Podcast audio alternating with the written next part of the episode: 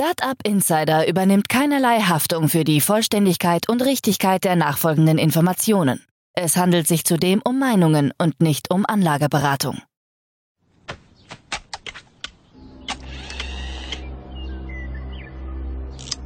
To infinity and beyond!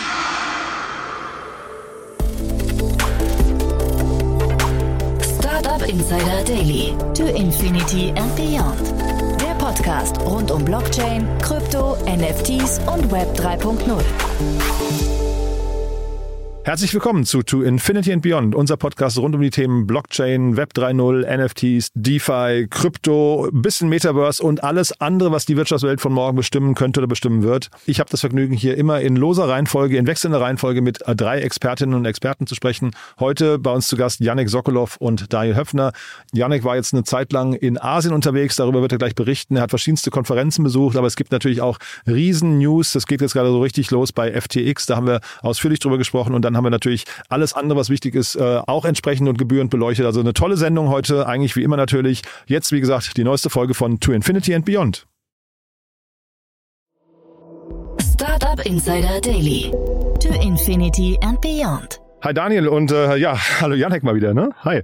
Hallo Hi, Jan, Grüße. Ja, cool. Äh, Janek vor allem, ne? Lange nicht ge gehört, das hat aber auch Gründe, ne? Genau, genau. Ich war jetzt die letzten paar Wochen tatsächlich äh, unterwegs, äh, vor allem in Asien. Äh, da gab es mehrere Konferenzen und, und auch Events. Und ähm, da das ein ganz interessanter Markt ist, hatten wir gesagt, komm, wir gucken uns das Ganze auch mal an. Und wenn man schon mal in der, äh, in der Ecke ist, dann lohnt es sich ja auch da äh, wirklich ein bisschen zu bleiben und ein bisschen die verschiedenen äh, Ecosystems sich anzugucken. Und ja, jetzt bin ich aber tatsächlich wieder in Berlin Berlin und zurück. Und wie viel kannst du vielleicht teilen von den Events, die du gesehen hast? Weil das waren ja schon einige, ne? Genau, genau. Also wir waren erst in, in, in Korea. Ähm, da gab es die Korean Blockchain Week und ähm, Korea ist immer super spannend, weil es ein komplett anderer Markt ist als, äh, als viele der anderen Länder, sowohl in Asien, aber auch hier in Europa. Danach waren wir noch in Singapur und ähm, dann auch noch kurz in Hongkong. Also es war viel, viel los. Und äh, in Singapur war die Token 2049, ähm, was so die größte Krypto-Konferenz in Asien ist. Also es waren wohl über 10.000 Leute auf dem Event und es gab noch mehr Leute, die da waren, die nur quasi für die ganzen Side-Events und, und kleineren Events drumherum äh, gekommen sind, weil die Tickets dann ja auch gern sehr teuer sind für diese Events. Ähm, da war auf jeden Fall super viel los. Ich kann auch gerne gleich noch mal ein bisschen mehr zu den Trends erzählen, die wir da so gesehen haben, aber es war auf jeden Fall eine sehr spannende Zeit.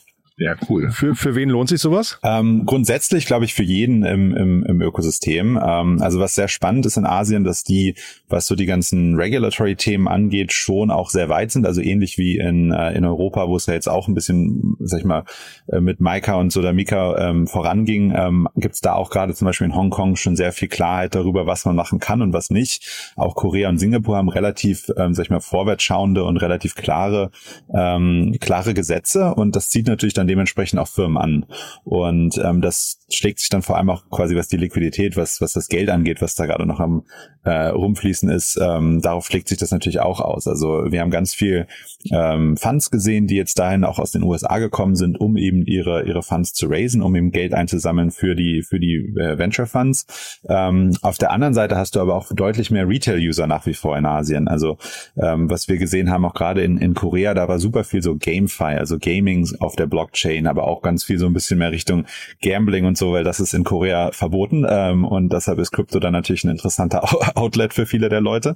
Also da hat man schon noch deutlich mehr ähm, Retail-User, als wir jetzt hier sehen und deutlich mehr Interesse an Krypto äh, in der breiten, sage ich mal, Masse, als als wir es hier in Europa oder auch in den USA aktuell haben. Also das war super spannend zu sehen und auf der anderen Seite gerade in Singapur waren halt auch wirklich sehr viele, ähm, ich sag mal Money Manager und eben VC-Firmen und viel Geldgeber da, die zum einen eben selber auch noch am, am Sammeln sind, aber zum anderen eben auch natürlich sich das zum einen leisten können und äh, sich auch natürlich versuchen zu vernetzen in Asien, weil da eben aktuell deutlich mehr passiert ähm, als vor allem in den USA. Es werden sehr viele Leute aus den USA da, was ein bisschen überraschend war.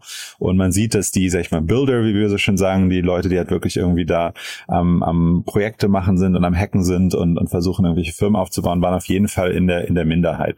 Ähm, also man sah da auf jeden Fall so die Diskrepanz auch vor allem zwischen Firmen, die sehr, sehr viel Geld haben, ähm, weil sie eben vor vielleicht im, jetzt im Bull Market vor einem Jahr oder zwei oder drei Jahren geraced haben, haben und auch ihre Funds, äh, ihre Treasury gut gemanagt haben, wo dann teilweise schon so irgendwie die, die, da gab es dann die Booth Girls und so, so Marketing-Taktiken aus den 80ern gefühlt. Ähm, und dann wiederum auf der anderen Seite aber halt los, ja.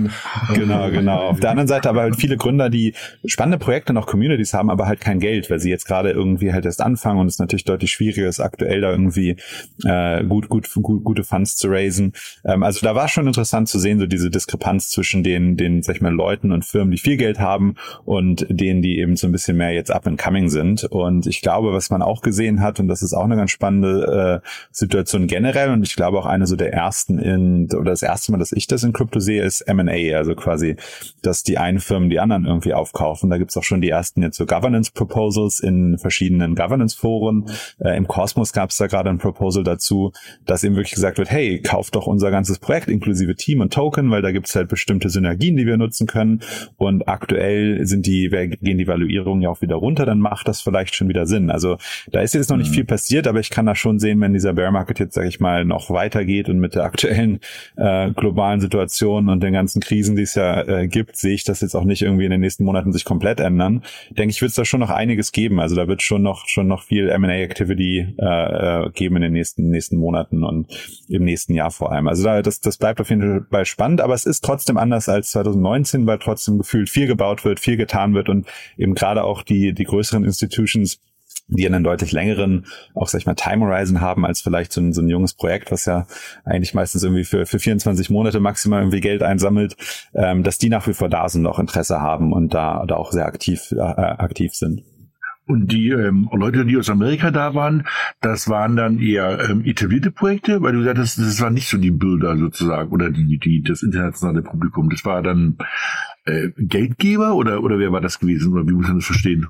Also natürlich, die ganz großen Projekte waren natürlich, waren natürlich da. Also ein Uniswap ja. oder sowas hat natürlich immer auf allen großen Konferenzen irgendwie eine Repräsenz. Ähm, was es vor allem aber auch waren, waren sehr, sehr viele wirklich ähm, Fundmanager, also VCs, die aus den USA nach Asien gekommen sind, um eben ihre nächsten Fund jetzt zu raisen.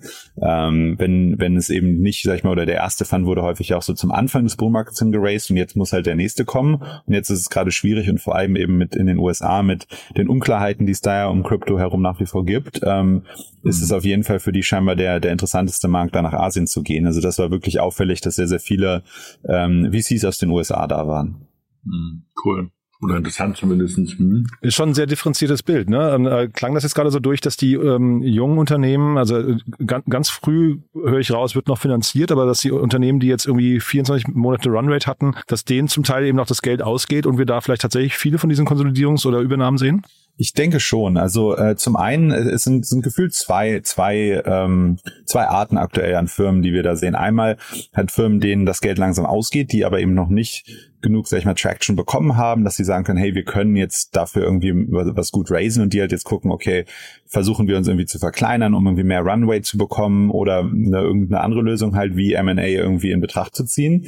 Ähm, und das andere, die andere Kategorie sind quasi Firmen, die sehr, sehr viel geraced haben, und ähm, jetzt eigentlich auch nochmal raisen müssten, aber das halt zu absurden Valuierungen gemacht haben und auch in, in Summen, die es aktuell gar nicht gibt, weil es eben, weil der Markt gar nicht da ist.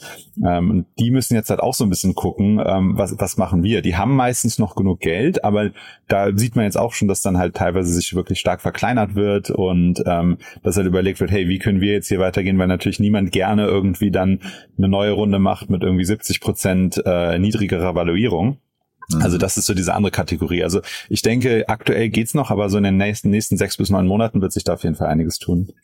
Ja, ich meine, wir hatten es ja auch bei Ledger, ne? Ich glaube, bei Ledger sind jetzt auch irgendwie 80, 90 Leute irgendwie rausgeflogen, weil das natürlich auch äh, ich glaube, der, der, der Bull Market länger dauert, als alle erwartet haben. Ne? Und wenn du natürlich der Hersteller bist vom größten ähm, Hardware-Wallet, wo du halt Kryptowährungen drauf speichern kannst oder irgendwelche digitalen Assets und im Moment gibt's halt wenig Nachfrage, da geht es halt auch runter. Ich meine, die haben auch eine ordentliche Truppe gehabt, ne? glaube ich, irgendwie über 700 Leute.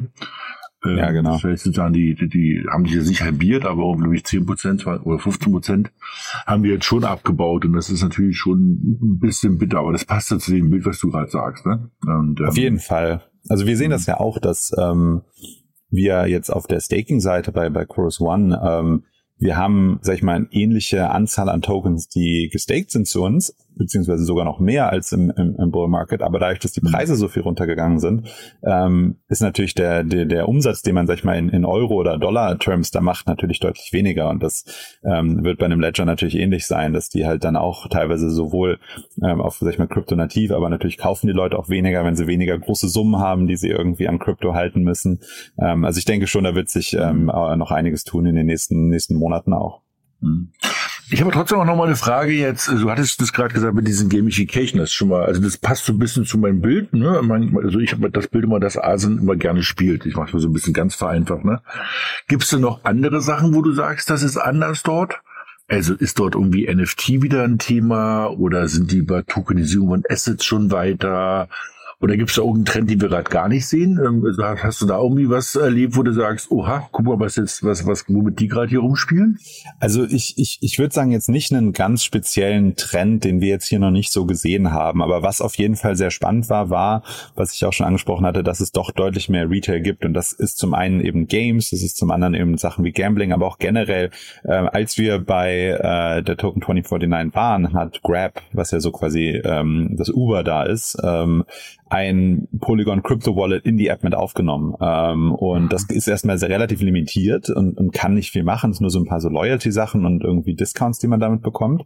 Ähm, aber man sieht schon, dass es gefühlt deutlich näher dran ist nach wie vor am, am Retail-Markt, als es aktuell hier in, in Europa ist. Also hier ist es gefühlt aktuell ein bisschen mehr, sag ich mal so institutional, ein bisschen mehr ähm, auf, auf, auf der Seite. Und da ist auf jeden Fall der, die Nachfrage in, in, in Asien deutlich mehr. Es ist ja auch so, dass da wirklich deutlich mehr mehr eben die Handys schon für alles genutzt werden. Also es wird ja immer mhm. wieder gern darüber geredet, dass Elon Musk auch eine Super-App bauen will, so wie WeChat oder ähnliches, ähm, wo man dann auch eben gleich eben Geld äh, mit drin hat und damit bezahlen kann und, und was weiß ich nicht was. Und ähm, dadurch, dass das so verbreitet ist in, in, in Asien, glaube ich, hat man schon deutlich mehr diesen ähm, ja, so eine gewisse Gamification, aber auch so ein gewisses eben, eben mobile Denken da, dass eben, das ist halt einfach ein weiteres System, was dem Ganzen jetzt hinten dran liegt, ein weiteres Ding, was in diese Super-App mit dazukommt. Und ähm, da, das, da, da, da war schon für mich so der größte Unterschied, dass es doch viel Interesse noch gibt von, ähm, sag ich mal, der breiten Masse, irgendwas mit Krypto zu machen. Und ähm, wie gesagt, da gab es die verschiedensten Projekte, die die verschiedensten Sachen irgendwie ausprobiert haben. Ähm, aber es war jetzt nicht so ein Trend wie irgendwie, okay, NFTs oder eben jetzt nur irgendwie Gaming oder sowas, was jetzt extrem extremst viel ähm, oder, oder einen extrem starken Mindshare hatte. Ähm, mhm. Es hat sich auch so ein bisschen variiert. Also Singapur war deutlich mehr eben institutional, während Korea zum Beispiel deutlich mehr ähm, deutlich mehr auf der Gaming-Seite war. Also da waren super viel Gaming-Projekte, ähm, was was ganz spannend war. Aber es war jetzt nicht so, dass es irgendeinen komplett neuen Trend gab, den wir jetzt gesehen haben, den der, der noch nie besprochen wurde. Hm. Cool. Ja, sehr, sehr spannend, muss ich sagen. Ne? Ja. Du, dann ähm, lass uns mal vielleicht einsteigen. Es gibt ja auch andere spannende News, die wir gerade, also eigentlich wirklich brandheiß, ne? Da passiert gerade relativ viel rund um FTX. Sehr, sehr viel, ja. ja genau. Sehr, sehr viel, ne? Also, wollen wir da mal einsteigen? Wollen wir einsteigen? Wir ja. drehen die Serie jetzt irgendwann, ne? haben wir schon mal gesagt. Also, es ist schon, es ist schon bitter und lustig. Also es ist eine Mischung aus beiden. Ich kann es ja anders sagen, was da gerade abgeht, ja. Also der steht ja jetzt vor Gericht sozusagen, der sogenannte SBF, also Sam Bankman-Fried, der Gründer von FTX, dieser großen Börse, die aufgrund, ich sag's mal so, einfach Betruges vom Gründer halt irgendwie pleite gegangen ist letztes Jahr. Und jetzt kommen halt so verschiedenste Sachen raus, ne? Also ähm, ähm, da also da hat man sich teilweise dann schon gefragt. Also er hat ja vorher Alameda Research gegründet. Das war ja eigentlich sozusagen sein Start in diese Karriere. Wir haben das ja mal in einem Podcast irgendwie mal so minutiös durchgegangen, was der da als erstes gegründet hat und was danach. Und ähm, das war halt irgendwie das, also jetzt ist halt so das Thema, man hat sich halt gefragt, warum FTX irgendwie teilweise ähm, auf die Konten von Alameda Research zugegriffen hat und auch umgedreht. Und dann hat der Anwalt irgendwie so schön argumentiert, naja, wenn man halt was Neues gründet, dann hat man ja nicht gleich ein Bankkonto, da muss man halt mal irgendwie von der Tochtergesellschaft das Konto nutzen also ja, weiß ich, irgendwie für die für die Anmeldung des Handelsregisters vielleicht, ja, aber doch nicht irgendwie mehrere Millionen. Also es gab wirklich, es gibt gerade da ganz lustige Sachen, die da gerade so passieren, oder Janik? Ja, auf jeden Fall. Also das ähm, Ganze ist, wird nicht live übertragen, das ganze Gerichtsverfahren, aber es gibt dann diverse Reporter, die das tatsächlich live tweeten und da sitzen dann auch alle immer bei Crypto Twitter und, und gucken sich das an. Und äh, die Dimensionen sind einfach absurd. Also zum Beispiel hat ähm, der Sam Bankman-Fried Alameda einen Kredit in Höhe von, ich glaube, 65 Milliarden gewährt. Also deutlich mehr als irgendwie da auch auf der Plattform war. Und äh, die ganzen Zeugen, und da waren jetzt schon, äh, ich glaube, der CTO von, von FTX war dabei, auch die Carolyn Allison, die die CEO von Alameda Research dann war, nachdem der SBF da äh, abgetreten ist ähm, und die auch teilweise irgendwie in Techtelmächte äh, miteinander hatten. Äh, die hat gestern die letzten zwei Tage irgendwie ausgesagt und ähm, ja, es sieht jetzt nicht so wahnsinnig rosig aus. Also die sind relativ klar alle natürlich, dass sie sagen, hey, das kam, äh, wenn ich was gemacht habe, war das auf Anweisung von von SBF und ähm, dass äh, eben er auch genau wusste, wie er sich darstellen soll, also dass eben auch dieser Look mit irgendwie den chaotischen Haaren und den Shorts und Flipflops schon, dass er wusste, was er damit quasi den exzentrischen Krypto-Gründer irgendwie so, äh, was er damit porträtieren will. Ähm, und ja, also da gab es jetzt wirklich, äh, jeder Tag bringt irgendwelche neuen äh, spannenden äh, Sachen zu, zu, zu, zu Tage. Und wie gesagt, das, das für mich das, das Hauptding ist tatsächlich, dass es gefühlt relativ klar von Anfang an war, dass ähm, eben Alameda komplett Zugriff hatte auf die Plattform und eben auch Geld rausziehen konnte, ähm, ja, wie gesagt, bis zu 65 Milliarden, um äh, eventuelle ähm, Wetten, die die gemacht haben, die ja dann auch teilweise sehr, sehr ähm, risky waren, ähm, eben da die, die Löcher auch stopfen zu können. Also das war relativ klar und ich glaube, Daniel hatte da auch noch ein paar spannende Sachen mitgebracht. Also es geht bis hin zu, äh, dass irgendwelche ähm, Chinese Officials äh, gebribed wurden, um irgendwelche Funds zu releasen. Und also so Sachen, wo man sagt, es ist auf jeden Fall, wird da irgendwann mal einen, einen Film draus gemacht. Ähm aber auch die Höhe, ne? Also ich meine, also, also Bestechung ist das eine, aber wenn mich recht erinnere, ich glaube 150 Millionen Schmiergeld. Also da, also, Auf jeden Fall. Also das sind also, Dimensionen, das ist echt alles, alles absurd. Ja, also sag mal so, das war auch so schön sozusagen, ähm, also es gab so drei Varianten nach dem Motto, ja, sie haben irgendwie die teuersten amerikanischen Anwälte geheiert, um sozusagen das Geld in, in China sozusagen wieder rauszukriegen. Oder haben sie halt irgendwie äh, thailändische Prostituierte, die die ähm, Wallets genutzt, um das Geld irgendwie dann aus China wieder abzuziehen. Oder haben sie halt die Chinesen mit irgendwie 150 Millionen bestochen? Und ähm, die Antwort war, nein, sie haben alles drei gemacht. Und das so, also das ist schon eine krasse Nummer. Also ich glaube, ich sehe es endlich, also da kommst du, glaube ich, nicht raus. Und es sieht ja auch so ein bisschen so aus, ich meine, das ist jetzt hier alles wirklich Gossip, man kann es nicht anders sagen. Also ich bin nicht im Gericht gewesen, ich habe aber auch die Sachen wie du dazu gelesen, dass seine Eltern ja auch doch stärker Bescheid wussten, als man irgendwie am Anfang so geglaubt hat. Ne? Also das sind ja, also jetzt wird also auch sehr, sehr witzig, muss man wirklich, kann man es nicht anders sagen, weil ich glaube, der mindestens der Vater war, glaube ich, äh, Professor für Law in Stanford. Also du sagst so, also jetzt wird's irgendwie wirklich, ähm, wirklich witzig. Und ähm, die waren wohl doch irgendwie näher informiert, was dort läuft, als man am Anfang geglaubt hat. Und ähm, genau. Wer, wer da mal ein bisschen noch äh, Hintergrundinfos zu diesem ganzen Part, also Involvement der Eltern äh, bekommen möchte, der Philipp Westermeier hatte gerade einen Spiegelautor zu Gast, ähm, der hieß Christoph Scheuermann. Und das, also kann, können wir auch mal verlinken in den Show Notes. Ähm, cooles Gespräch, weil der Christoph Scheuermann äh, irgendwie in den USA stationiert und der hat dann irgendwie mit äh, Sam Bankman-Fried einfach auf Twitter hin und her geschrieben und da hat er ihn einfach eingeladen zu sich nach Hause. Da haben die da irgendwie mehrere Abende miteinander Abend gegessen, auch mit der ganzen Familie und so weiter. Also extrem nahbar gewesen und der erzählt da die ganze Zeit so aus diesen diesen, so ein bisschen aus dem Nähkästchen, ne? wie der Typ halt irgendwie da alleine ja. isoliert sitzt und so. Das, also das ist schon schon ein bizarres Bild, was er zeichnet. Jetzt ist kein, ähm, da kommen jetzt keine krassen Neuigkeiten äh, an den Tag, aber äh, er, er, also ich glaube, diese Charakterstudie kommt dabei ganz gut rüber. Ja. ja. Ja. Spannend. Ja, es ist ja auch wirklich so, dass da viel, viel irgendwie auch an politischen Geldern ja geflossen ist. Also er hat ja auch äh, eine der lustigen Sachen, die er gesagt hat zu der Carolyn Ellison, war wohl, dass er sich eine fünfprozentige Chance gibt, irgendwann Präsident der USA zu sein und äh, sich eben mit dem Geld da mit dem Geld der Kunden, muss man ja immer sagen, ja. weil das Ganze kam ja von Leuten, die auf der Plattform ihr Geld äh, hatten, äh, sich dann halt auch versucht, politischen Einfluss zu kaufen und ähm, dass selbst so Sachen wie den Insurance Fund, den die hatten, der quasi dafür da war, eben falls irgendwas schief geht, ähm, da das zu decken, der wurde tatsächlich einfach nur mit irgendeiner random Nummer berechnet, die sie halt mit so einem random Number Generator jedes Mal halt geändert haben, damit es nicht 100% eben gleich ist ähm, und damit man nicht sofort erkennt, dass es komplett alles irgendwie irgendwie irgendwie ausgedacht ist. Also wirklich auch das, schon, schon Sachen, das, wo man sagen muss, aber die wussten genau, was sie machen. Das ist fast mit meine beste, also Lieblingsstory. Also da musst du dem auf der Zunge zu gehen lassen. Also einmal im Monat reportest du also für deinen Versicherungsfonds, für deine Einlagen, wie viel da drin liegt.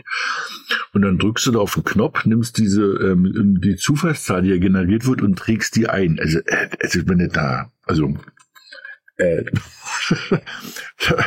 da musste auch schon mal, also ich meine, das müssen doch auch andere mitbekommen haben. Da muss es doch irgendjemand gegeben haben, der dort gearbeitet hat. Da muss ich doch mal fragen, wo kommt denn diese Nummer jetzt her? Ja? Also ich, da würde man gerne mal Mäusten gewesen sein, ne? Also wie das wirklich so abgelaufen ist. Und ähm, aber ja, also ich, ich glaube kriminell hoch 10. Also man kann es nicht anders sagen. Es gab ja so ein paar ähm, ähm, Stories jetzt vor kurzem auch im New Yorker, da war das alles so ein bisschen dargestellt nach dem Motto, ach der Arme, ähm, der, der ist ja gar nicht schuld, der Markt ist zusammengebrochen, dann ist irgendwie seine Firma pleite gegangen.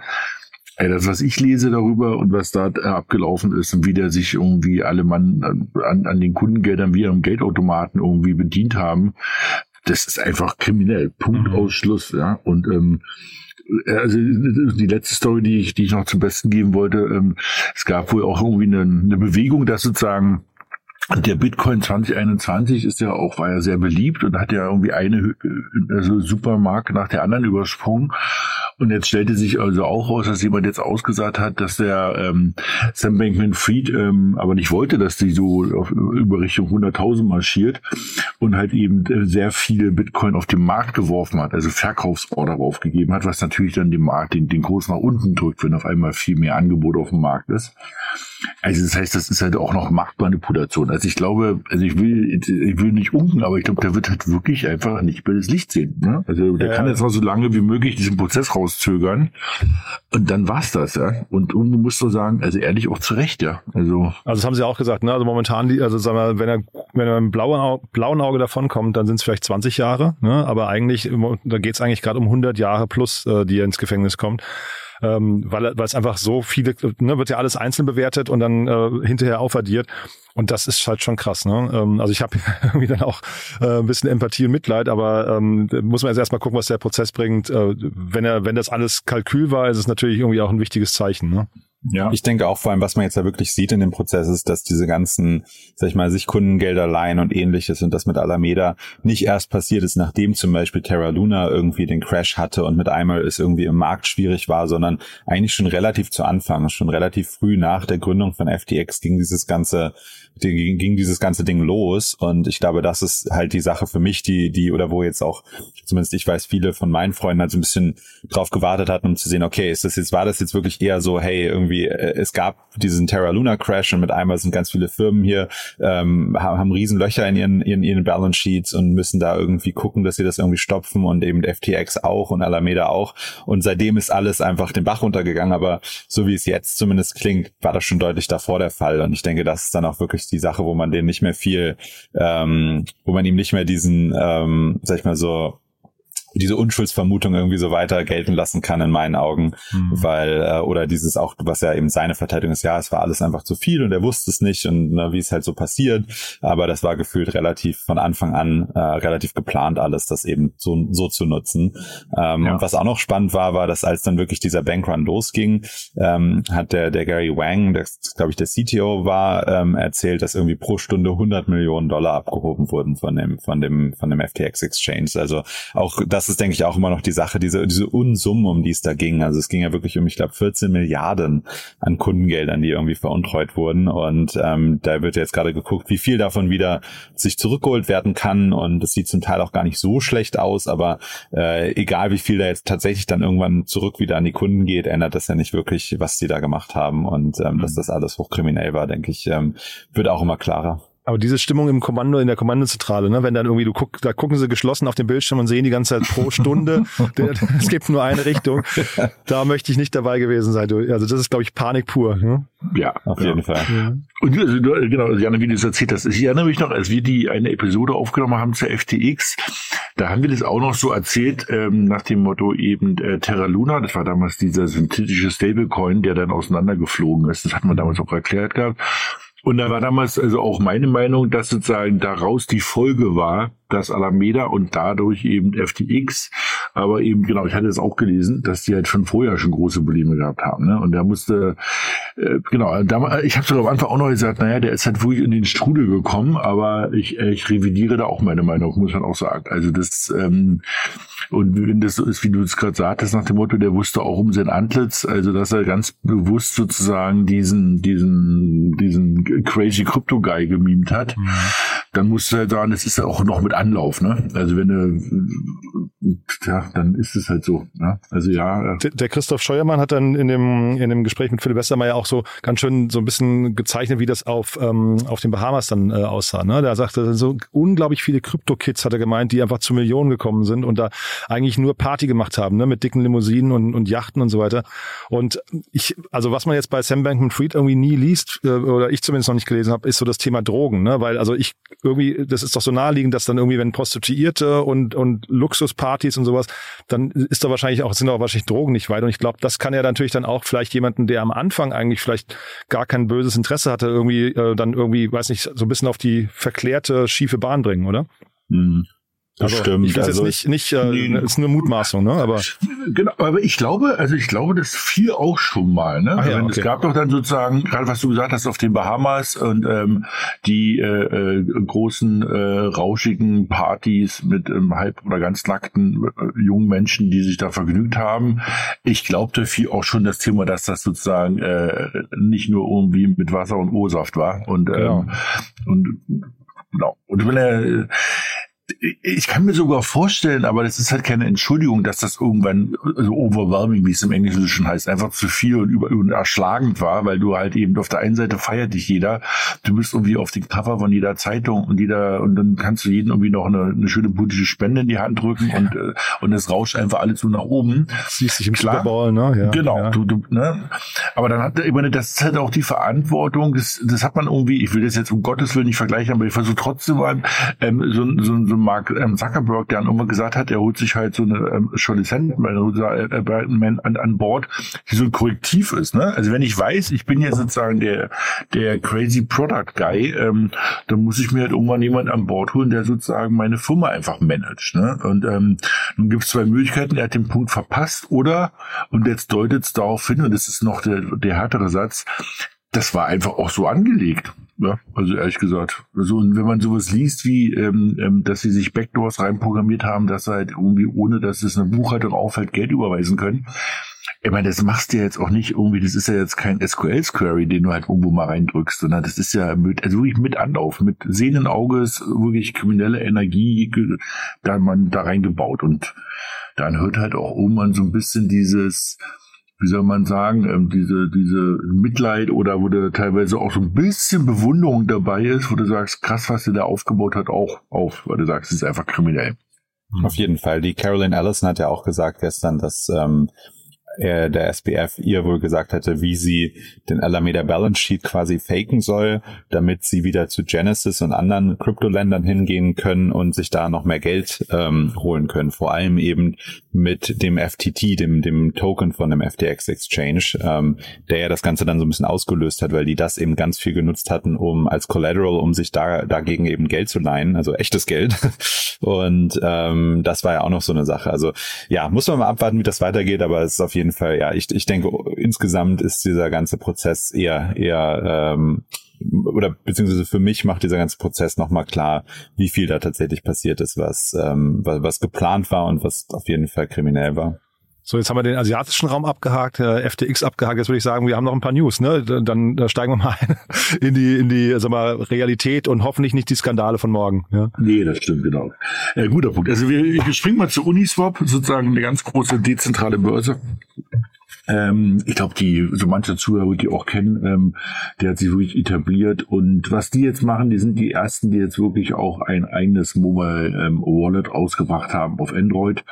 Ähm, wurde lange drauf gewartet ähm, und jetzt ist es soweit. Also der Markt hat sich sehr gefreut, ähm, dass sozusagen also du so ein Secure Wallet auf dem Android-Telefon haben kannst, direkt sozusagen integriert in, in deine Uni, äh, Uniswap sozusagen Applikation. Ich glaube, das ist nochmal ein Highlight Ja, eine andere Sache, die vielleicht nochmal ganz positiv war, war, dass ähm, Standard Chartered, die, die Bank, hat prognostiziert, dass der Ethereum-Kurs bis Ende 2026 auf 8000 Dollar hochgehen soll. Ähm, ich meine, die Banken prognostizieren immer viel, ne, und ob das so stimmt, ähm, ist die andere Frage, aber es ist zumindest spannend zu sehen, dass so eine doch sehr große und äh, traditionelle Bank ähm, das doch so positiv sieht. Also der ähm, Leiter der digitalen Vermögensforschung der Bank, Geoff Kendrick heißt er, äh, hat sogar gesagt, dass deren langfristige strukturelle Bewertung für Ethereum bei 26 bis 35.000 Dollar liegt. Äh, da geht's dann aber schon, sag ich mal, Richtung 2040, also eine ganze, ganz, ganze Weile weg. Aber ähm, auf jeden Fall spannend zu sehen, dass diese traditionellen Banken das doch so positiv sehen und dass eben dieser Preis getrieben sein soll von der, von der Nachfrage, von der Nutzung des Netzwerks. Ähm, also da scheinen die Banken auf jeden Fall sehr, sehr bullish Ethereum zu sein als der, der Weltcomputer ähm, oder wie man es nennen möchte. Und äh, das war auf jeden Fall positiv zu sehen, dass äh, doch diese traditionellen Banken da nach wie vor äh, selbst zu diesem Zeitpunkt im, im Bear Market relativ optimistisch gestimmt sind. Gibt's da? Ja, sind, also ja, Entschuldige. Mhm. Ja, und das Interessante war auch, der hat auch so einen Chart aufgemalt, ähm, wo er gesagt hat, in welchen Schritten die das sehen. Das fand ich halt auch ganz interessant. Und zwar, ähm, ich glaube, wir haben bei Gelegenheit ja auch mal eine, eine Episode über das ganze Thema Bitcoin-Halving. Das ist ein kleiner Sprung nächstes Jahr. Und dann ist die Erwartung der Bank, man muss es halt immer wieder sagen, ne? das ist jetzt hier irgendwie keine, keine, äh, also keine Investment-Advice, sondern einfach nur, dass die Bank darüber mal ein bisschen nachgedacht hat. Und danach sagen die halt, das, was wir auch regelmäßig diskutiert, ist diese ähm, ähm, dass dieser Spot-ETF kommt. Ne? Also ein ETF sozusagen Exchange Traded Fund, wo sozusagen echte, deshalb Spot, echte ähm, ISA hinterlegt sind, wo es ja jetzt seit irgendwie, naja, ein halbes, dreiviertel Jahr schon Gezerre gibt um diesen ähm, ähm, Spot-ETF bezüglich Bitcoin. Und danach, und das ist halt ganz spannend, die größten Sprünge sieht ihr halt im Bereich Gaming. Also, also die Bank sagt halt, Gaming wird einen Riesenschub geben und ähm, Tokenisierung von Real-World Assets. Also so ein bisschen eigentlich das, was so alle so ein bisschen erwarten, ähm, die dann mal aus der Crypto-Native-Szene kommen, ist jetzt so ein bisschen von der anderen Seite, sagen wir, die ich sag mal, klassische ähm, Finanzwelt so ein bisschen bestätigt worden. Das finde ich halt auch ganz spannend, ja. Vielleicht nochmal ganz kurz, ähm, äh, Janik, weil du gerade gesagt hast, da ist eine Bank, die prognostizierten Kurs. Äh, wer sind denn so, ähm, also ich finde ja Prognosen bei sowas immer, das finde ich ja absurd eigentlich fast, ähm, aber wo guckt man hin? Wer ist da so ein, ein guter, guter Guide? Ähm, also gibt's gibt's Leute, die so den Markt ein bisschen besser verstehen als andere? Boah, das ist, das ist super schwer. Also äh, das beste Beispiel, was ich immer nennen kann, ist, ist JP Morgan, die immer gesagt haben, alles ist ein Scam und Krypto hat keine Daseinsberechtigung, nur ein paar, paar Jahre später zu sagen, oh, der Staking-Markt wird bis zu 100 Milliarden schwer sein bei Datum X. Ne? Also die, die flip-floppen da ganz gerne auch mal und ändern natürlich ihre Meinung. Ähm, ich glaube, was, was man mitnehmen kann, ist so ein bisschen, dass, dass eigentlich mittlerweile alle Banken und alle größeren irgendwie Financial Institutions Teams haben, die sich eben auf Blockchain und Krypto fokussieren. Und ähm, ich denke, ganz vorne mit dabei sind auf jeden Fall so die, die BlackRocks und auch ein Fidelity und sowas, ähm, weil die wirklich auch sehr aktiv sind im Ecosystem und aktiv eben versuchen, ähm, da, daran teilzuhaben. Ähm, und auch sämtliche Banken, wir hatten ja auch schon mal gesprochen, dass sowohl die Deutsche Bank als auch die Sparkassen und Co. Ähm, jetzt auch alle ins Custody-Business einsteigen wollen. Ähm, ich denke, was diese Prognosen ansieht, ich finde es immer spannend, weil es halt irgendwie so ein bisschen zeigt, dass die diese Institutionen das ganze Thema nach wie vor positiv sehen, weil ja häufig dann im aktuellen Markt ähm, gerne das Narrative kommt, oh ja, Crypto ist schon wieder tot und äh, passiert ja nichts mehr und ähm, dann so ein bisschen dieses, dieses Counterargument dazu haben, finde ich ganz spannend. Aber wer jetzt wirklich gut ist in diesen Prognosen, das ist sehr, sehr schwierig. Also ich, ich glaube, jeder von uns, der im, im, Ökosystem ist, kennt auch diverse Trader, die immer gute Calls machen und sagen, ja, jetzt geht dieser Token noch und jetzt geht der hoch, aber für jeden guten Call gibt es dann auch wieder einen schlechten. Und ähm, ich habe jetzt noch keine Bank oder keine Institution gesehen, die jetzt extremst ähm, quasi richtig immer lag und auch schon schon sag ich mal die letzten fünf sechs Jahre lang. Also da, da, da dreht sich und wendet sich schon wieder viel. Aber ich finde spannend, weil halt wirklich jetzt mittlerweile Teams aufgebaut werden in diesen ganzen Institutions und die halt alle gucken, wie positionieren wir uns, wie sehen wir das. Also ich glaube, was man da mitnehmen kann auch von diesem Preispunkt ist, dass äh, die grundsätzlich sehr positiv gestimmt sind. Auch ein PayPal, die ja auch auf Ethereum jetzt aufbauen und Co.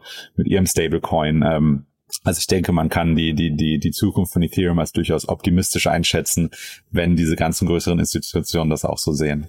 Mhm. Mir wird auf TikTok wird mir gerade immer irgendwie verschiedenste Clips von Elon Musk, also Deepfakes reingespielt. Ähm, fantastisch, wie er dann irgendwie auf irgendwelchen Konferenzen sitzt und sagt, ich verschenke mein Geld, ne? Und hier gibt's einen Coin, äh, wenn ihr den kauft, das ist der, das ist die, ich, ich hab, also ich habe nie da drauf geklickt, deswegen weiß ich nicht, welcher Coin das ist. Äh, aber es ist fantastisch zu sehen, was man mit Deepfakes mittlerweile machen kann. Ne? Also ähm, und kriege ich wirklich am laufenden Meter. Also irgendwie äh, haben sie wahrscheinlich verstanden, dass mir Elon Musk irgendwie grundsätzlich ein Interesse da ist und jetzt kriege ich halt diese ganzen Deepfakes mit Anlageempfehlungen. Ja.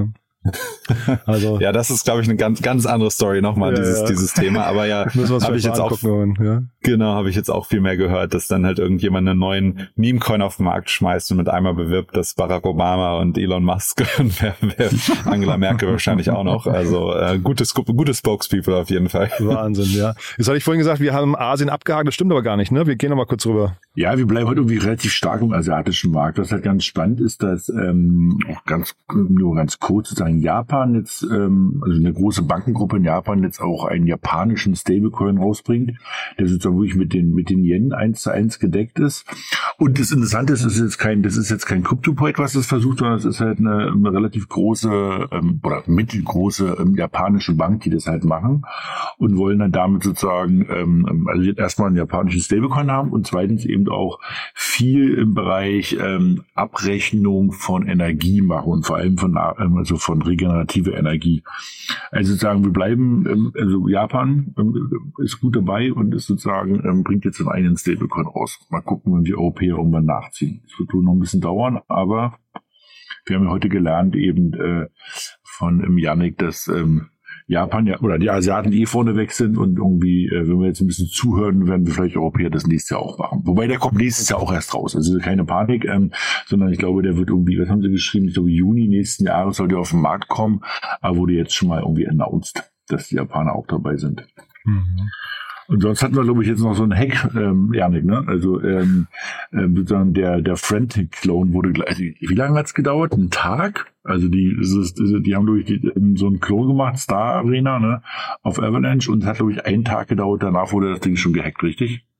Genau, genau. Also die haben tatsächlich den, den Contract, äh, das meiste ist ja in der Blockchain Open Source beziehungsweise äh, verfügbar, zumindest die Smart Contracts sind ja auf der Blockchain äh, einsehbar und die haben den Friendtech äh, Smart Contract einfach kopiert, ähm, haben ihn aber eben, haben ein paar Sachen geändert, das Ganze aber nicht verifiziert und dann ging es damit los, dass die erstmal wahnsinnig viel Erfolg hatten. Also da war innerhalb von ein, zwei Tagen waren da irgendwie drei Millionen ähm, äh, an, an, an drei Millionen Dollar an Avalanche in diese, in dieser App quasi drin.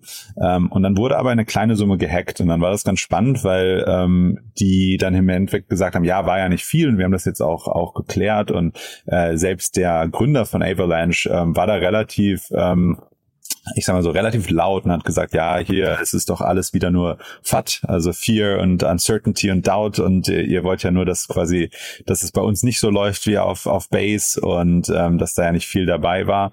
Und äh, ja, zack, äh, irgendwie, ich glaube, 20 Stunden später wurde der ganze Rest gehackt und ähm, das ist natürlich kein sonderlich guter Look und ähm, dann ist es aber im Endeffekt so gekommen jetzt schlussendlich, dass die ähm, zuerst einen Geldgeber gefunden haben. Da ist relativ eindeutig, dass das wahrscheinlich Ava Labs, also die quasi die Firma hinter Avalanche ist, die gesagt hat, hey, hier war eine gute App in unserem Ökosystem drin, das müssen wir jetzt mal unterstützen. Die haben gesagt, hey, wir geben euch das Geld, damit ihr euren Usern das Geld zurückgeben könnt und wir überzahlt uns das dann zurück aus den, aus den Trading Fees, die mit der Zeit kommen, weil diese Apps funktionieren ja quasi so, dass du mehr oder weniger Shares beziehungsweise Keys kaufen kannst, um dann Zugriff auf eine, auf eine Person zu bekommen, also quasi eine Social Media App. Und ähm, mittlerweile hat sich der Hacker bei On-Chain gemeldet und man kann quasi eine Message auch reinschreiben in eine Blockchain-Transaction ähm, auf den meisten äh, EVM-Chains und hat gesagt, hey, ich bin bereit hier zu negotiaten und äh, lass uns doch mal irgendwie über eine über eine Bounty verhandeln. Und äh, ja, jetzt hat er 90 Prozent der, der der gehackten Summe zurückgegeben und darf quasi 10 Prozent behalten als dann Whitehead Bounty ähm, und äh, wird damit quasi nicht weiter jetzt irgendwie verfolgt. Und äh, ja, kann man dann sagen, im Großen und Ganzen ist es glimpflich ausgegangen, aber es war auf jeden Fall nicht die äh, keine keine Stunde des des Glanzes für äh, die die Ava Labs Leute, die da wirklich sich ein bisschen dahinter gestellt haben, was ja was ja fair ist, weil es in deren Ökosystem ist, aber es gab dann auch so Aussagen wie sind ja nur drei Millionen, was natürlich glaube ich bei den hm. meisten Leuten nicht so gut ankommt. Hat das irgendwelche Auswirkungen jetzt? Man muss, man muss abwarten, ob die Leute jetzt nach wie vor eben Vertrauen in die App haben. Also die haben jetzt dann natürlich versucht, ähm, auch eine, das, eine Security-Firm, also einen Auditor dazu zu holen und halt ähm, eben das Ganze so zu machen, wie sie es wahrscheinlich von Anfang an schon hätten, hätten machen sollen.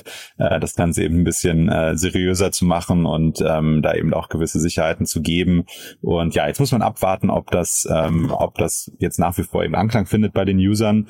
Ähm, das werden wir jetzt in den nächsten Tagen sehen. Aber es ist, sage ich mal, verhältnismäßig gut ausgegangen, dadurch, dass eben der Großteil der, des Geldes zurückgegeben wurde und auch alle Nutzer jetzt nichts verloren haben. So kann man sagen, im Großen und Ganzen positiv geendet. Aber ja, ob das jetzt weiter nach wie vor eben Anklang bei den Nutzern findet, müssen wir, müssen wir abwarten. Genau, und dann hatten wir noch eine andere äh, ganz spannende Sache, im, das Polkadot-Ökosystem. Ähm, die sitzen ja auch, oder viele davon sitzen ja auch sogar in Berlin. Ähm, mhm. Da gibt es jetzt auch einige Veränderungen. Zum einen ist äh, Parity ähm, ein Entwickler und quasi so der größte Dienstleister ähm, der, der des quasi Polkadot Ecosystems geht ähm, quasi raus und ähm, über die haben vorher ganz viel so Go-to-Market-Funktionen übernommen, also von ähm, eben Events organisieren zu eben ganz viel äh, auf der sag ich mal Grant-Seite zu machen und zu gucken, hey, wie können wir dieses Ökosystem äh, Step by Step quasi quasi aufbauen und ähm, die haben jetzt announced auf Twitter, dass sie das Ganze nicht mehr machen werden und ähm, dass die Web3 Foundation stattdessen ein neues äh, Programm aufsetzt. Die Web3 Foundation ist quasi die Foundation Foundation hinter Polkadot.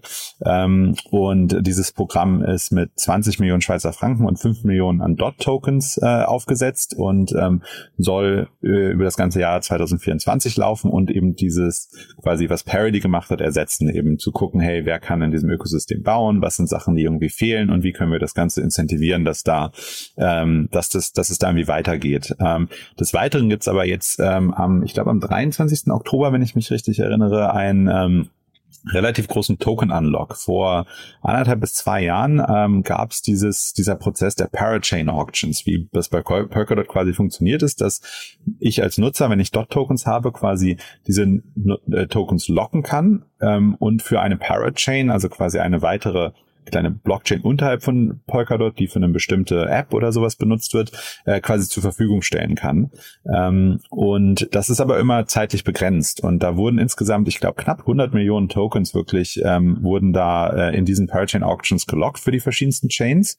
Und ähm, ist quasi eine Art ja, Crowdlending-Sache. Äh, und ähm, die werden jetzt aber alle ähm, unlocked äh, eben an diesem einen Tag. Und jetzt ist natürlich die Frage, wirkt sich das aus auf das Ökosystem? Mit einmal gibt es eine, sag ich mal, sehr, sehr große Summe an, an Token, ähm, die mit einmal jetzt wieder frei werden und auch frei werden, eben verkauft zu werden. Ähm, wie wird's damit, damit weitergehen? Dazu muss man sagen, dass die diese ganzen Auctions stattgefunden haben. Da war der Dot-Preis relativ hoch ähm, und jetzt ist der natürlich im Vergleich zu damals 80, 90 Prozent, glaube ich, niedriger. Und ähm, ja, das sind dann immer so die, die Kleinigkeiten, die ganz spannend sind, die, wenn man in so einem Ökosystem drin ist, die man irgendwie im Kopf behalten muss. Und ja, wo es jetzt spannend wird zu sehen, ähm, wird das irgendwie in was anderes investiert, wird das verkauft und, und drückt den Preis weiter runter. Ähm, wie geht's weiter eben mit dieser, mit diesen, mit diesen Parachains und sowas? Und ähm, ja, gleichzeitig eben diese Veränderung äh, mit diesem Dienstleister und dem neuen ähm, Foundation-Programm. Also da scheint sich einiges zu bewegen gerade und da müssen wir mal schauen, wie das dann danach weitergeht. Ich finde es irre zu hören, Janik, wie, wie schlafwandlerisch du durch so ein Thema durchmarschierst, ja. Also äh, Hut ab, ne? Das, da merkt man wirklich, wie tief drin du bist in der ganzen, in der ganzen Szene. Ähm, kannst du noch mal ganz kurz ähm, erklären, diese, diese Rolle, was, was, äh, also als Dienstleister von Parity, was genau hat, also, weil ich habe auch das, die Postings gesehen, ähm, mir ist aber trotzdem diese Rolle nicht ganz klar. Kannst du die nochmal für, für jemanden wie mich, der jetzt nicht ganz so tief drin ist, nochmal kurz äh, erläutern? Ist das ein, ist das ein Standard-Setup? Ja und nein. Also ähm, ich glaube grundsätzlich haben die meisten ähm, oder bei den meisten Blockchains ist es so, es gab ja an irgendeinem Punkt mal einen, einen Token Sale, wo ähm, diese Tokens zum ersten Mal auf den Markt geworfen wurden. Ähm, das gab es bei Ethereum und bei fast allen anderen Blockchains seitdem auch. Das Einzige, was da ein bisschen anders ist, ist Bitcoin. Deshalb wird Bitcoin da ja auch gerne immer so als als äh, eben auch mit Satoshi Nakamoto als so die die äh, neutralste, sag ich mal, Version von Blockchains ähm, gesehen. Und ähm, dann ist es so, dass meistens kurz danach eine Foundation aufgesetzt wird, die diesen Token eben managt, weil es immer eine relativ große Treasury an Tokens gibt, die eben dafür genutzt werden soll, das ganze Ökosystem ähm, voranzubringen, eben äh, um zu nutzen, Developer zu incentivieren oder aber auch eben zum Beispiel auf Uniswap irgendwie soll es einen Pool geben, damit es da Liquidity für den Token gibt und sowas. Und äh, sowas wird immer eigentlich bei der Foundation gemanagt. Jetzt ist aber eine Foundation natürlich in den meisten Fällen ähm, ein relativ neutrales und non-for-profit äh, Setup. Und äh, deshalb gibt es dann immer diese eben Dienstleister drumherum, was dann eben eher For-Profit-Firmen sind, ähm, GmbHs und ähnliches. Ähm, und die übernehmen ganz viele Funktionen eben für die Foundation. Und ein, dieses ganz klassische Go-to-Marketing ist eben zu sagen, hey, wir äh, helfen sowohl auf der Tech-Seite, wir helfen eben mit irgendwie bestimmten, ähm, keine Ahnung, Setups, was, was Konferenzen oder irgendwie Hackerhouses oder ähnliches angeht. Ähm, wir machen irgendwie Fellowships, wo wir eben gucken, dass wir ähm, eben versuchen, neue Developer irgendwie anzulernen und sowas. Also da gibt es eine ganz, ganz große Bandbreite an, an Services, die diese, diese ähm, quasi Dienstleister dann anbieten. Und ähm, deshalb würde ich sagen, das Setup an sich ist schon äh, relativ weit verbreitet. Ähm, jetzt ist Parody aber, äh, sag ich mal, extrem groß und extrem auch powerful, weil die wirklich von Anfang an mit dabei waren und ähm, es da ganz, ganz viel Überschneidung gibt zwischen den Leuten, die Polkadot gegründet haben und quasi das am Anfang erstmal aufgesetzt haben und Parody. Also man kann fast sagen, es kam aus Parody fast raus mhm. ähm, die, dieses ganze Ökosystem und hat sich dann eben natürlich mehr, mehr auseinandergeteilt und eben, um eben auch zu versuchen, diese Neutralität der Foundation eben zu ähm, herzustellen so und deshalb ist das, würde ich gefühlt ein relativ großer Bruch. Ähm, man weiß natürlich jetzt immer nicht genau, was dahinter steht. Das sind dann so die, die kleinen Intrigen, die man natürlich dann wirklich auch nur weiß, wenn man wirklich da komplett drin steckt. Ähm, aber ja, Parody war auf jeden Fall ein sehr, sehr großer Teil äh, des Polkadot-Ökosystems und dadurch ist das jetzt schon ein recht großer Bruch, dass die sagen, hey, wir machen das alles nicht mehr und ähm, die andere Frage, die sich dann halt immer stellt, ist mit diesen Foundations, dadurch, dass das dann alles sehr, sag ich mal, Governance getrieben ist, ähm, wie gut funktioniert das wirklich? Weil gerade zu Anfang, man kennt es ja auch bei Startups, ist es, glaube ich, schon sinnvoll, ein bisschen zentralisierter ähm, Entscheidungen treffen zu können, um auch einfach ein bisschen schneller reagieren zu können und ein bisschen, ja, eben das erstmal aufbauen zu können. Und deshalb wird es jetzt spannend zu sehen, ob das mit diesem mehr, sag ich mal, dezentralisierten Setup mit der Foundation und den Programmen, die die da jetzt aufsetzen, dann äh, funktioniert. Oder ob das vielleicht doch ein bisschen zu früh ist, das Ganze an die Polkadot Community zu geben und äh, es eigentlich besser gewesen wäre, dass Parody es noch ein bisschen länger gemacht hätte. Aber ja, im Großen und Ganzen, um deine Frage zu antworten, ist es schon ein relativ äh, normales Setup, aber Parody hat auf jeden Fall noch ein bisschen eine Sonderstellung als einfach ein sehr, sehr großer Teil dieses Ökosystems. Mhm. Ja, spannend. Dann äh, haben wir, glaube ich, noch einen Block hier hinten dran, ähm, Fundraising. Ne? Also, ähm, und zwar, es ist, also wir haben ja vorhin schon gesagt, hast du aus Asien mitgebracht, ähm, dass irgendwie in, der, in den frühen Phasen zumindest äh, investiert wird. Ich habe jetzt hier an den Runden äh, gesehen, also die, die, äh, die frühen Runden funktionieren auch ein bisschen anders, ne? Auch in der Höhe zum Teil. Also äh, können wir vielleicht auch mal im Schnelldurchlauf noch durchgehen. Ja, die Höhe funktioniert vor allem anders, wenn A16Z dabei ist. Ja, oder so, ne, genau. ich glaube, das, das kann man davon auf jeden Fall mitnehmen. Jedes Mal, wenn ich sehe, oh, hier gibt's irgendwie eine Seed-Runde und die ist sehr groß, dann gucke ich zweimal und dann sehe ich, ah ja, Andreessen Horwitz war dabei. Und äh, das ist auf jeden Fall ein, ein Trend da. Ähm, das neue nee, Geld muss raus, das Geld muss raus.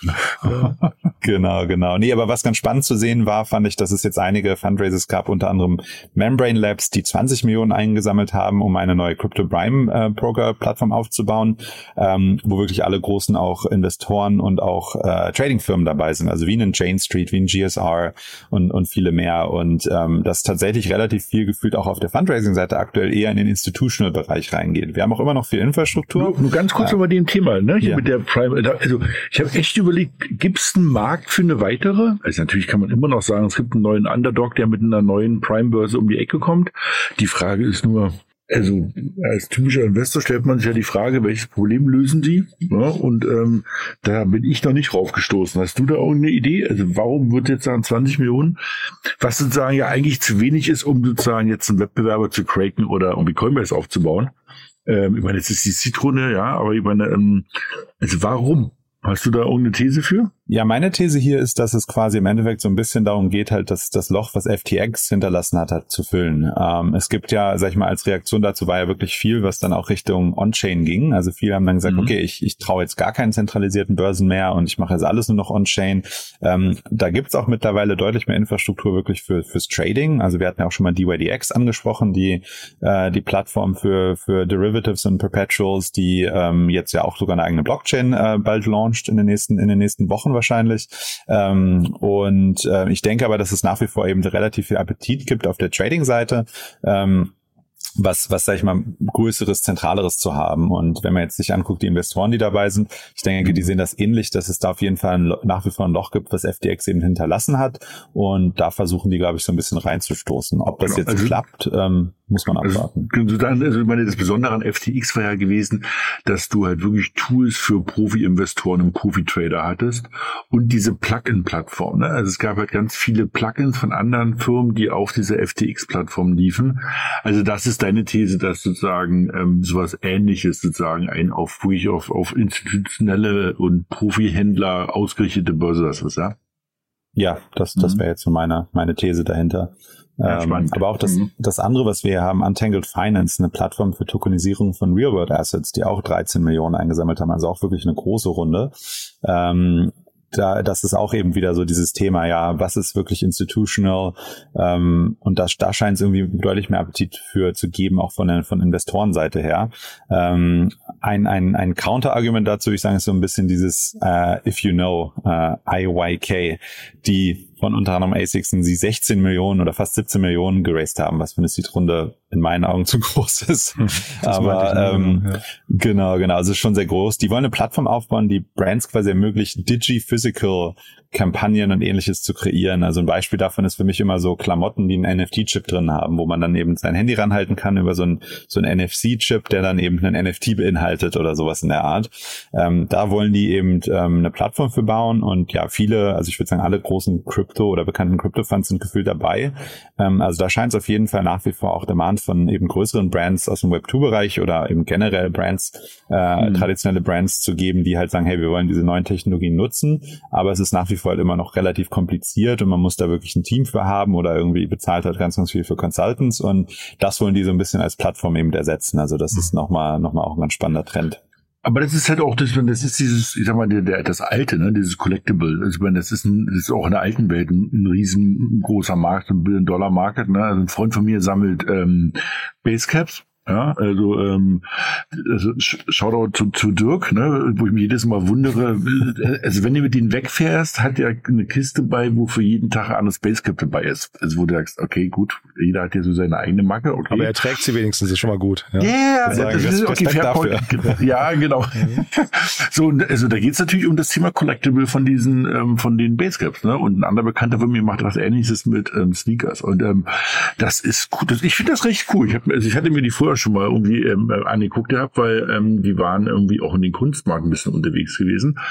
Und jetzt eben mit diesen, dass du halt sozusagen also so Collections bilden kannst, das ist eigentlich nur ein logischer Schluss. Und wir haben ja immer wieder so ein paar Sachen. Ähm, ähm, Jan vor kurzem hat man über dieses Thema hier ähm, Loyalty bei der Lufthansa gesprochen. Ne? Also da ist ja diese, wir verbinden die Offline-Welt mit dieser Online-Welt und bringen die Online-Welt dann noch auf die, auf die, auf die, auf die Blockchain, damit man halt mit anderen damit interagieren kann oder Sachen sammeln kann. Ich finde das super. Also wirklich, also ähm, ich bin gespannt. Ähm, ich bin jetzt schon kurz davor, mir mal so eine Karte zu kaufen von denen und das mal ein bisschen auszuprobieren. Ja. also und ähm, und an Tangle, weil du es davor so auch gesagt hast, ähm, also wir hatten ja auch schon ein paar Mal das Thema hier Real Assets, also sozusagen Tokenisierung von der berühmten Wohnung oder Firma oder was auch immer. Und was die halt machen, also sie machen auch Real World Assets, aber so ein bisschen ein bisschen weniger touchy, sondern die ähm, also sozusagen die machen eine Plattform, womit man Rechnungen verkaufen kann, also sozusagen wie im Deutschen also Factoring machen kann, machen die jetzt sozusagen auf der Blockchain. Das heißt, sagen, ähm, das ist halt ganz spannend, dass die verschiedensten Businessmodelle, die wir ja alle so kennen aus der aus der ähm, Web 2 Welt, jetzt Richtung Blockchain laufen. Das heißt, dann die tokenisieren ähm, solche Darlehen. Also das heißt auch sehr spannend. Also sind, du hast recht, Janik, das sind alles immer große Summen, ne, wo man immer sagt, die, die, die wollen schon mal eine Weile durchfinanziert sein. Die Themen sind aber eigentlich irgendwie alle ganz spannend. Also, ähm, oder? Auf jeden Fall. Ich meine, man weiß ja dann auch tatsächlich immer nicht, wann wurden diese Runden tatsächlich geraced. Also wenn die jetzt announced werden, dann kann man davon ausgehen, dass die schon mehrere Monate wahrscheinlich auf jeden Fall in trockenen Tüchern sind. Mhm. Und es kann auch schon sein, dass einige von diesen Runden schon wirklich eine ganze Weile, ähm, eine ganze Weile her ist, bevor es jetzt irgendwie bekannt wird. Ähm, aber ja, auf jeden Fall gibt es da einen Trend, dass, dass es noch einige große Runden für große Märkte gibt. Ähm, eine weitere Sache, die ich noch ganz spannend fand, ähm, unter anderem auch, weil wir selber da investiert sind und ich das Thema ganz spannend finde, ist Fairblock. Die haben eine meiner Meinung nach eher vernünftige Größe, 2,5 Millionen. Fallen so ein äh, bisschen Pre-Seed. raus hier, ne? Ja, aber genau, Pre-Seed, ja. eingesammelt, also vielleicht ist dann die Seed dann auch 15 Millionen, müssen wir mal abwarten. ähm, auch viele, viele bekannte Krypto-Investoren dabei. Ähm, und Fairblock ist am Ende quasi ein Netzwerk und ein, ein Suite an Tools, die es ermöglicht, äh, Developern zu erlauben, Privacy einfach in ihre quasi Produkte und Blockchains mit reinzunehmen. Ähm, und haben quasi so ein Set an Tools, die es ermöglicht, Transaktionen relativ einfach zu verschlüsseln mit einem gewissen Set an Konditionen zur Entschlüsselung und auch zur Ausführung von diesen Transaktionen. Und ähm, es wird ja immer viel darüber geredet, dass ja äh, Crypto genutzt wird für, für ganz viele kriminelle Dinge, aber wie wir ja wissen, ist die Blockchain ja sehr transparent und äh, dadurch fallen dann eben zu Sachen wie das mit FTX und Alameda und Co. auch irgendwann auf. Ähm, aber ich glaube, es gibt trotzdem ein gutes Recht, vor allem für Individuen, ähm, halt auch eine gewisse Privatsphäre zu haben. Und äh, genau, da ist Fairwork dran und baut eben ähm, Applications, die ähm, das eben ermöglichen sollen und auch noch so ein paar andere Sachen wie eben, ähm, wir haben schon häufiger auch das Thema MEV angesprochen, ähm, auch sowas wie Frontrunning Protection oder halt, dass man eben nicht gesandwiched wird und diese Sachen ähm, und dass es eben weniger von dieser, sag ich mal, negativen MEV gibt, äh, diese Maximum Extractable Value, die es denn, wo dann halt Trader sitzen und Bots und versuchen halt irgendwie dich um ein paar, paar Dollar zu, zu bringen. Ähm, das kann damit auch quasi minimiert werden. Und äh, ja, das für sowas finde ich immer spannend, weil das dann wieder neue Use Cases ermöglicht. Ähm, mal schauen, wie die, wie die vorankommen, aber das war noch eine weitere spannende Sache und wir von Course uh, One sind da auch investiert und finden das ganze Thema auf jeden Fall sehr spannend. Nehmen wir das doch mal, weil ihr da investiert seid, nochmal zum Anlass, vielleicht zum Schluss nochmal eine kurze Vorstellungsrunde zu machen, dass ihr vielleicht nochmal sagt, wer sich bei euch beiden melden kann. Sehr gerne, sehr gerne. Ja, ähm, ich bin Yannick und äh, ja bei Chorus One und äh, wir sind äh, im Endeffekt einer der größeren Validator. Ähm, das heißt, wir lassen Infrastruktur für ganz viele Blockchains laufen. Mittlerweile sind wir bei, glaube ich, 46 oder 47, ähm, also eine recht recht große Summe. Und äh, ja, wenn äh, du irgendwelche Token hast, die auf einer Proof of Stake Blockchain sind und du jetzt nicht vorhast, damit aktiv zu traden, dann sollte man diese Token staken, ähm, da man sonst tatsächlich ähm, der Inflation ein bisschen nahtlos ausgeliefert ist und ähm, im Endeffekt der Token dann dahingehend äh, an Wert verliert. Äh, das ist im Kryptobereich häufig nicht ganz so dramatisch, weil dann doch, wenn es gut läuft, die äh, Kursgewinne ja doch sehr dramatisch sind. Ähm, aber gerade wenn man jetzt vorhat, so ein Asset wie Ethereum länger zu halten, sollte man es auf jeden Fall staken und äh, da können wir natürlich helfen. Und äh, gleichzeitig investieren wir über unseren Venture Fund auch eben in Projekte wie Fairblock und andere Infrastrukturprojekte, ähm, überwiegend Early Stage. Also wenn jemand da in dem Bereich irgendwie was baut, sind wir auch immer gerne, gerne verfügbar für ein Gespräch. Hm. Daniel, magst du noch ein paar Sätze sagen? ja. äh, Dan Öfter, genau. Ich habe irgendwie früher ähm, meine SaaS-Firma gegründet und verkauft, danach mit einem sehr guten Freund von mir, Henry, ähm, einem Frühphasen ähm, B2B-Fund in Berlin, ähm, B10. Und ähm, seit wenigen ähm, Jahren jetzt wirklich, ähm, oder seit 2016 im Kryptobereich unterwegs und jetzt seit irgendwie ähm, anderthalb Jahren auch sozusagen auf der Investmentseite im Kryptobereich unterwegs. Genau. Mhm. Und wer darf sich melden bei dir? Ähm, ja, meine Projekte im B2B-Bereich und Krypto-Bereich immer noch. Klar. Ja. Das gucken wir uns immer noch gerne an. Cool. Da haben wir jetzt quasi eine Nachklappe gemacht, ne? Vorstellung am Ende, aber ist ja äh, so als Call to Action, glaube ich, gar nicht so schlecht. Ähm, war, ein, war ein tolles Gespräch heute, muss ich sagen. Viele coole Themen. Haben wir irgendwas Wichtiges vergessen? Ich glaube nicht. Nö, außer es bleibt bestimmt ganz spannend mit ähm, ähm, SPF und FTX und diese ganzen anderen lustigen Abkürzungen, dass wir nächsten Freitag bestimmt dann mehr Futter haben werden. Ganz, ganz, ganz. Ich glaube, die nächsten, die nächsten Wochen und Monate noch, ne? Ich glaube, das wird uns Auf ja ab jetzt Fall. begleiten, ne? Ja, ja, ich ja. auch, ja. Also wenn es nicht, also wie heißt es schon, wenn es nicht so traurig wäre, wäre es ganz schön lustig. Und in der Hinsicht dabei bleiben wir mal. Dann schönes Wochenende. Euch auch, ne? Lieben Dank. Ciao. Danke ebenso. Bis dann. Ciao. Startup Insider Daily to Infinity and Beyond. Der Expertendialog mit Daniel Höpfner und Kerstin Eismann rund ums Thema Krypto, Blockchain und Web 3.0. Ja, das war sie. Das waren Yannick Sokolov und Daniel Höpfner und das war die neueste Folge von To Infinity and Beyond. War super, ich habe es ja eingangs gesagt, tolle Themen und vor allem der Recap von Yannick äh, war natürlich ein cooler Insider-Report. Dazu natürlich jetzt FTX. Wir haben gerade im Nachgang noch drüber gesprochen. Wir werden jetzt FTX nicht, nicht jede Woche so ausführlich besprechen, aber immer dann, wenn es wichtig wird oder wir machen irgendwann nochmal eine Zusammenfassung von der ganzen Causa FTX äh, quasi als Nachklappe, aber das sehen wir dann nochmal im Detail. Ich wollte damit nur sagen, es wird jetzt nicht jede Woche hier so dominant sein, aber jetzt gerade äh, zum Prozessauftakt und den Anhörungen macht es natürlich total Sinn. Dementsprechend euch danke fürs Zuhören, danke für euer Interesse, danke für euer Feedback auf äh, Twitter oder LinkedIn. Ihr wisst ja, die Expertinnen und Experten hier bei uns in dem Podcast, die bereiten sich immer ausführlich vor und dann ist natürlich die entsprechende Reaktion von euch eine tolle Resonanz darauf. Also der beliebten Weisheit folgen, Applaus ist der Lohn des Künstlers. Äh, gerne, wie gesagt, äh, teilen oder Feedback geben. Ansonsten euch ein tolles Wochenende. Das war es jetzt erstmal. Morgen wie immer der Media Talk, wo wir Podcasterinnen und Podcaster einladen. Am Sonntag dann unser Büchertalk, Startup Insider Read Only mit meiner wundervollen Kollegin Annalena Kömpel. Falls das nichts für euch ist, dann euch ein tolles Wochenende und entweder bis Montag oder allerspätestens bis nächsten Freitag genau an dieser Stelle. Bis dahin alles Gute. Ciao, ciao.